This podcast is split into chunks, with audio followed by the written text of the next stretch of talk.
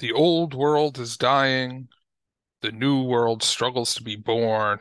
Now is the time of monsters. So, what better time to talk about a vanity novel by a tyrant's boot boy? This is the sixth episode of the Reading in the Time of Monsters podcast. I'm your host, Peter, and today we will be discussing Almost Zero uh, novel by Vladimir Surkov, and we will talk some about who he is, why I'm reading him. But first, we will do our self crit. The self crit I do every episode to hold myself accountable. Uh, the first is a little bit of self praise in that uh, I'm told that our last episode, that monster episode with our wonderful first guest, Kit, had pretty good audio quality. I think I found a reasonably good audio modality.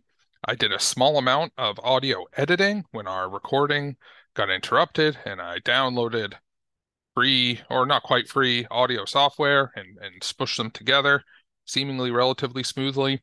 Perhaps I will someday learn to edit out ahs and ums. I don't think today is that day, but it might come. I will say that we covered quite a lot in that episode. It was quite long. We discussed a book. We discussed what that book might might mean, a subgenre, the new chosen word, new chosen one narrative that Kit outlined that the book might belong to. Somebody in a Discord I'm in discussed how important it is that the new chosen one is sort of descended from these work within the system to change it narratives that are so familiar to us from primarily progressive politics.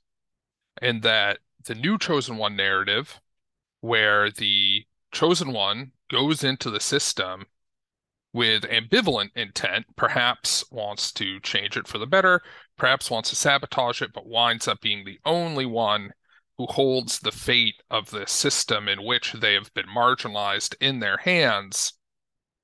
I do think that's an interesting development and one that's worth stringing out more. Perhaps we'll have Kit on again.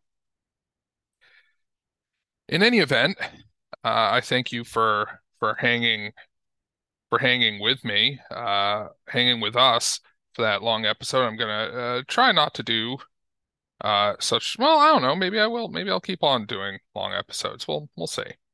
In any event, let's move on to Almost Zero by Vlad- Vladislav Surkov, uh, published in 2010. So, the reason I read this one is because a friend of mine who subscribes to Melendy Avenue Review, the parent newsletter of this podcast at the chieftain level, wanted me to have a look at it. Now, if you're a Melendy Avenue Re- Review chieftain, you pay more considerably more than the citizens who pay a little. But among other benefits, you get to recommend me one book a year uh, that, within reason, as long as I can read it and source it and whatever, that it has to be in English, various other rules and regulations under 100,000 words, preferably, or uh, that I will I will read one of your books and talk about it. Currently, the price for being a the price for that, considering what it is, is actually pretty low presently. So I think maybe I have another 10 or so chieftain slots left at its current price. And after that, I'm going to jack the prices up some because I don't want I don't want some oligarch to come around buy however many, you know, 50 odd chieftain subscriptions and make me his personal reading servant. Uh because that'd be pretty weird. But this friend was curious about Vladislav Surkov and his literary ambitions, and that's worth there, there, there's a good reason for that. Because Surkov is a Kremlin guy. He's uh, considered to be one of the people who has constructed contemporary Russia's managed democracy, as it's called, and as I believe Surkov has called it himself. This is where the appearances of democracy are observed. People file into the voting booth and cast their ballots. There's a parliament, judges, and so on.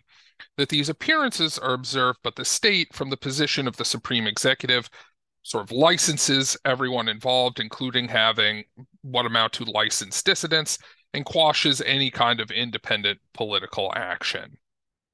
Uh, in particular, Surkov is seen as a master orchestrator of Russian media and of public opinion. Uh, details on what exactly does for the state are actually a little bit sketchy in English language sources. I admit I didn't, uh, you know, delve too deeply into it, but it, everyone agree seems to agree that he's kind of sinister, maybe a mega Karl Rove type figure to cast back to the US in the first decade of the 21st century. Younger, born in the 60s, he got involved in various uh, business enterprises as Russia acquired capitalism in the 90s, and that influenced some of what we'll see in his novel here. And he somehow got connected with Putin and the Siloviki. He's not an ex KGB guy. He's just uh, a, a political fixer, basically, someone who got in uh, through uh, business politics, as far as I could tell, during the kind of Wild West era of 90s uh, transition to capitalism. Moscow. I mean, Wild West doesn't get across what a disaster it was.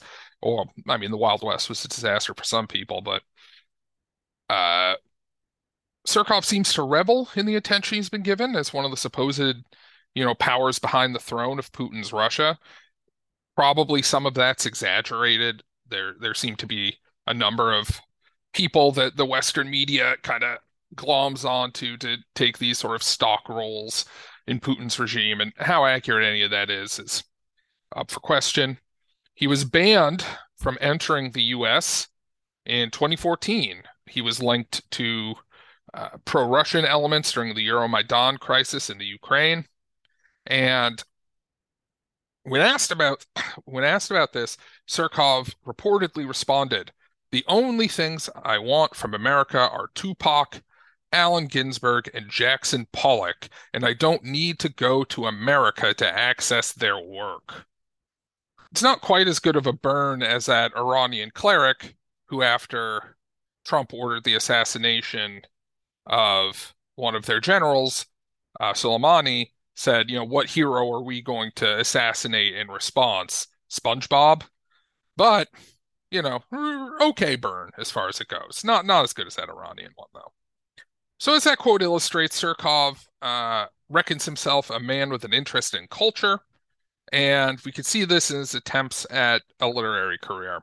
So observers of Russian literature appear to be quite certain that the novels including Almost Zero, written under the name of Nathan Dubovitsky, uh, are in fact written by Surkov. Uh, the Kremlin officially denies this, supposedly. Uh, Surkov uh, actually wrote the introduction uh, for Almost Zero. Oh, maybe it was written in 2009. Sorry, it's 2009. Maybe the translation I have is from 2010. Uh, I have another note here saying 2009, but either way, around that period. But Surkov wrote the introduction for it. He hails Almost Zero as the best book he's ever read. Um, but he's in, you know, the business of saying ludicrous things, like that Putin's system is more democratic than those in the West. And I mean, you all know probably that I'm a critic of the democratic pretenses of our capitalist states, but that's a little silly. But he says these things with a straight face, and that's more or less his job. So, uh, in any event, I had a look at this book. Clearly, it's kind of a appropriate time uh, to look at it, which is probably why my friend wanted me to have a look. We have the ongoing war in the Ukraine going on, and there's this wrangle that all of us have in trying to understand Russia's place in the world. You see these reactions, like this really pretty noxious essay by, uh, I believe, uh, first name Elif Batuman, fairly prominent writer. I've not read any of her work. I'll probably get around to it one of these days, but a novelist and a critic who studies Russian literature and did this sort of, well, is it or isn't it okay to enjoy Russian literature, you know, uh, with all of its imperialistic pretenses? And you have considerably stronger condemnations than that of Russian culture as a whole, which, just to be absolutely clear, I 100% disagree with. I think there's no reason not to read and enjoy works by Russians, even if, even if in theory they're Putinites, because, you know, sometimes people with terrible ideologies write great work. I think is, you know, you can make an argument that paying them money for it might not be great, but I don't think I'm exactly enriching Surkov here. Uh, and if he, if I am, it's by a very small amount of money. I think that also the whole Russian literary tradition, whatever else it is, is actually pretty critical of Russian politics. That seems to be one of its major themes. And also, if you're going to just go around boycotting the literature of every country that has done bad things in this world, we all know where that would wind up in. So uh, that's out as far as I'm concerned. But I do think it's worth thinking about uh, how we un- how we go about understanding Russia.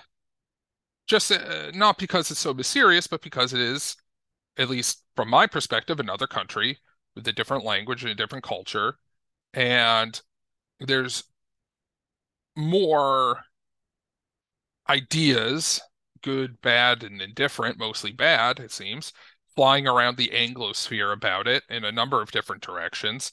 Uh, the idea that we shouldn't interact with Russian culture, I think, is a terrible idea. Uh, the idea that Russia is somehow uniquely sinister is is to my mind utterly foolish and bigoted basically. I think it's a I, I do think that's a form of bigotry essentially. So that's nonsense from one direction. From another direction was a sort of mental trap that i saw and to a certain extent still do see a lot of critics of american imperialism fall into and i fell into that trap as well and so i i guess the trap is this i thought that putin uh was a bad guy, and I still think that. Just like I think that Assad's a bad guy, and the leadership of Iran are bad guys, and the leadership of the People's Republic of China are bad guys. I don't think I never thought they were good guys. I'm not that kind of credulous anti-imperialist who thinks that anyone who opposes the US is automatically good. But I think I had gotten the idea that the likes of Putin or uh, Xi were at least rational bad guys. When they did bad stuff, it was according to a rational playbook of self aggrandizement through national aggrandizement, and that they had some basic concept of means and rationality that bore connection to some version of facts on the ground. That seemed to me to be, and I think to a lot of people who pay attention to this stuff, to be a noted distinction to a lot of the American leadership class who really seem to think that they can manufacture facts out of ideology and self confidence and appear to often be willfully ignorant of the world around them as someone who grew up during the Iraq War, which we're now uh, close. We, we just passed the 20th anniversary of when the U.S. went to Iraq. It's difficult to overstate how senseless and irrational that war was. Uh, so other powers that didn't do stuff like that seemed okay. Maybe they're not great, but they're at least rational. And Putin, especially, seemed to play his cards pretty well in places like Chechnya and Syria. I'm not saying he did good things there. He was brutal and did did bad things, but he was smart. He got what he wanted pretty cheaply, which is a really substantial contradistinction to the huge, loud, expensive disasters that my country, the United States, has gotten itself into abroad in my lifetime. And I also think a lot of us wanted this to be true, right? A lot of anti imperialists. I think it was a way of showing up the stupidity of the American ruling class and the Western ruling classes more broadly. And it had a nice irony to it. It ran counter to these narratives that are put out there by establishment sources who like to characterize every leader that Washington doesn't like as basically a comic book villain. Uh, I think the idea was if you can't find a good guy to root for, and there really seem to be very few good guys in this world, certainly at high level power politics, you could at least kind of follow along and admire the plays of your saner villains who did clever things. Right? The crazy guys, the ones who that we really didn't like, were the ones who lit an arc of fire from Libya to Afghanistan, who pretended like they were the proverbial adults in the room. And they're the ones we were stuck with, right? That uh, that we're intimate with. We understand their language. It, I mean, literally, right? I I don't speak or read Russian, uh, or Chinese or Arabic, so I can't. I, I only get what the leaders of countries that speak those languages say in translation. Whereas I get all the nuance of the American and British rulership class when it speaks, and it's unpleasant. We're we're intimate with them from living with them, and they in some sense represent us, and and we don't like that. No, I don't like that. Intimacy breeds contempt, and we weren't as close to someone like Putin. But then the Russian invasion of Ukraine, I think, scotches that hypothesis. Uh, this is based on anecdotal evidence, but most of the people who I knew, myself included, who saw Putin as a sane tyrant who who was bad but did things for a reason, thought he wasn't going to do it when the war talk started in winter of 2022. I think I figured at most he'd occupy Don Donbass, but no, he launched a big, stupid, terrible, bloody invasion. If he ever was a sane bad guy, and I'm not sure he was because I really don't know enough, uh, he's not that guy anymore. He's, you know, just as bad as our leadership. So I think we should get back to the book um, because I think that reading Almost Zero shows another facet of this that ultimately the the ruling class is the ruling class wherever you go, and they're not that different from each other. That there are no adults in the room above the foolishness of our leaders or whichever leaders we don't like. Uh, I had never articulated this assumption even in my mind, but I think uh, if you had if you had said to me, "Oh well, would a Kremlin person write the kind of profoundly self-indulgent, sloppy, pointless books that American elites sometimes do?" I would say no. American elites do write those kind of books, right? They write dumb little manifestos, they write their campaign books, they they write their memoirs once they're a little bit out of office, and they're full of cliches and nonsense. Uh, sometimes they write works of fiction. I guess Bill Clinton sat down with James Patterson to write some mysteries, which I haven't read. Uh, the, there was a really bad one called 2034, which was a novel predicting a World War III with China, Iran, and Russia in the titular year 2034 by uh, ex Spook and Tufts guy Elliot Ackerman and Admiral uh, Jim Stavridis. I wrote a review of it. Um, I'm gonna I'll include it in the show notes, a link to it. Uh, you could tell he thinks that he's like, you know, especially Ackerman, right? Uh, you could tell he thinks that he's kind of this hot shit man of action, man of letters, you know, like uh, I don't know, Peter Matthiessen or something. But his prose sucks and his ideas suck. Uh, I don't know what Stavridis bought, brought to the table other than a name. Uh, they also failed to be kind of pulp fun, like the descriptions of the war were all pretty boring. They were more like sales catalog descriptions for various weapon systems. And I didn't think this necessarily at the time, but if you brought it up to me, if someone said, Hey, what's the Russian equivalent of this? I would say, Oh, you know, Russian leaders, they don't feel the need to flap their gums, right? As much as the American leadership class. They don't need to go on master class like Bush. And did Obama do it too? Or Clinton? I don't remember.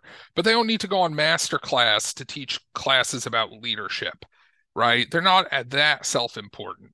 Surely they'd be content to just reap the benefits of their positions, the power, the money in a relatively competent discretion. But no, Vladislav Surkov is a guy who thinks he has something to say. So Almost Zero, his uh, his novel, is the story of one Igor. Igor basically does uh, what Surkov does for Putin, but Igor does it for a regional governor within Russia instead of the head honcho. So basically, Surkov at, at more of a mid-career level.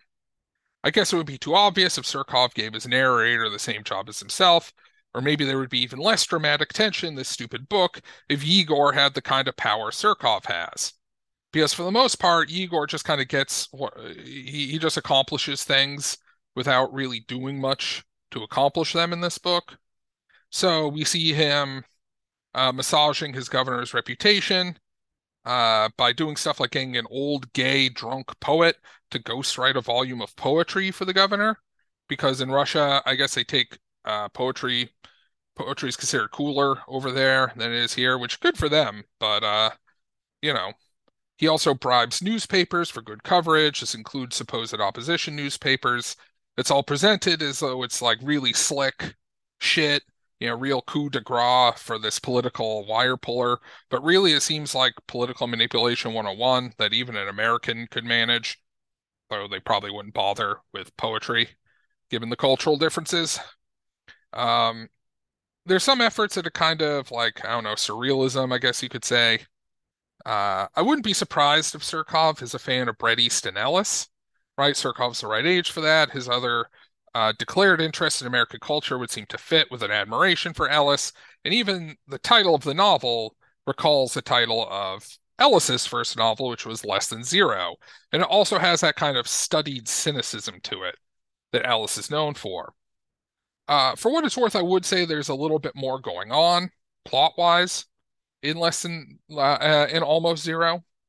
Uh, Surkov has to, you know, manage these various political issues for his principal, and he also does flashbacks where he tells the story of how he got, of how Yegor rather, uh, got involved in this kind of political fixing in the first place, right? He went to Moscow in the early 90s and he joined a literary mafia. But, you know, a literal literary mafia, right? Not, you know, when people say literary mafia, they mostly mean a bunch of kind of catty, mean writers and editors. But this was a real literary mafia, which actually kills people it has like, you know, cool hierarchy, and I don't recall if they mentioned having tattoos, but you know, they regulate the trade and anything that has written words, books, magazines, you know, recipes, uh, maps, whatever. Um, and and they control that trade, right? They become the mafia of that trade. Uh, something something controlling reality by controlling expression, blah blah blah. You get the picture. Uh, these gestures towards surrealism and plot are arguably points in Surkov's favor, but Bret Easton Ellis uh, has an actual editor in his favor. It probably doesn't help that Almost Zero was translated from the Russian by a small press, but still, it's it's just kind of sloppy, poorly written. Um, Ellis and some critical boosters of Ellis insist that uh, his works make no point. They have no viewpoint. They're merely literary artifacts or mirrors held up to society. I've actually been reading a work of criticism that makes that argument about transgressive fiction in general. Uh, that's a foolish thing to say. Uh, and, and, you know, that's one of my main criticisms of Gen X literature in general, that it pretends to this pure point of view uh, that has no history or politics to it. But we all know that that's bunk and they should have known at the time. But truth be told, I have to say I prefer the Gen X literary brat as a literary brat rather than a Gen X literary brat as someone who thinks he has something to say and thinks he's a political actor, right? Because Ellis is a Gen X literary brat who knows he's a Gen X literary brat. Uh, and you can contrast his novels, which are overrated, uh, but occasionally have something of merit in them, um, to his Twitter presence right? Where he thinks he has something to say all of a sudden and he doesn't. Whereas Surkov always thinks he has something to say, always thinks he's the main actor, the guy who gets it where others don't in the real world, right? And he has this politics of, uh, you know, uh, A, of dedication to Russia, uh, and B, of that he's the wire puller uh, and that it's men like him who actually run things. So he mates the kind of affected cynicism and literary artificiality with a dumb plot about Igor trying to figure out the possible murder of a woman in a movie that Igor saw about her own murder. Yo, uh, I mean, think about that, man. Isn't that isn't that postmodern? Isn't that crazy? It's kind of like if um, Less Than Zero's Clay tried to save that tween sex slave that we see at the culmination of the, you know, kind of contrived hall of horrors that Ellis puts in front of us in Less Than Zero. Uh, would the book be better if Clay tried that? Would it be worse? I don't know. It's hard to it's hard to really care. I don't think it would have been that much better. You have to figure that Surkov gives his author substitute more agency than Ellis gives his in Less Than Zero, at least in part because of how he regards himself and his role in the world. Right? Surkov is a player, and he certainly sees himself as a player, and so is his analog in the novel, even if Igor experiences more or less the same angst as the agency-less Clay in Less Than Zero or any of other any of or at least most of Ellis's other novels. You could argue that Patrick Bateman in American Psycho has all of the is the only person with agency in the world, but all of his agency, provided you think he's actually doing all these things and that they aren't fantasies, which you know, there's a pretty good reason to believe that the murders and what have you that Patrick Bateman commits in American Psycho are all supposed to be fantasies, but however much agency he has or thinks he has, he still can't actually accomplish anything. Uh, I guess you could chalk it up to culture, right? There's this more activist concept of masculinity in Russia.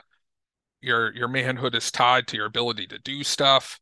It's not considered unmanly to be an artsy writer in Russia like it is in America.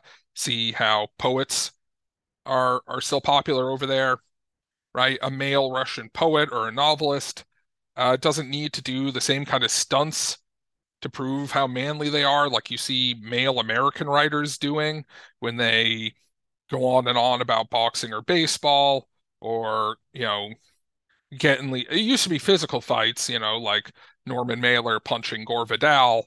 Uh, but these days, more Twitter fights, uh, you know, to prove what real men they are.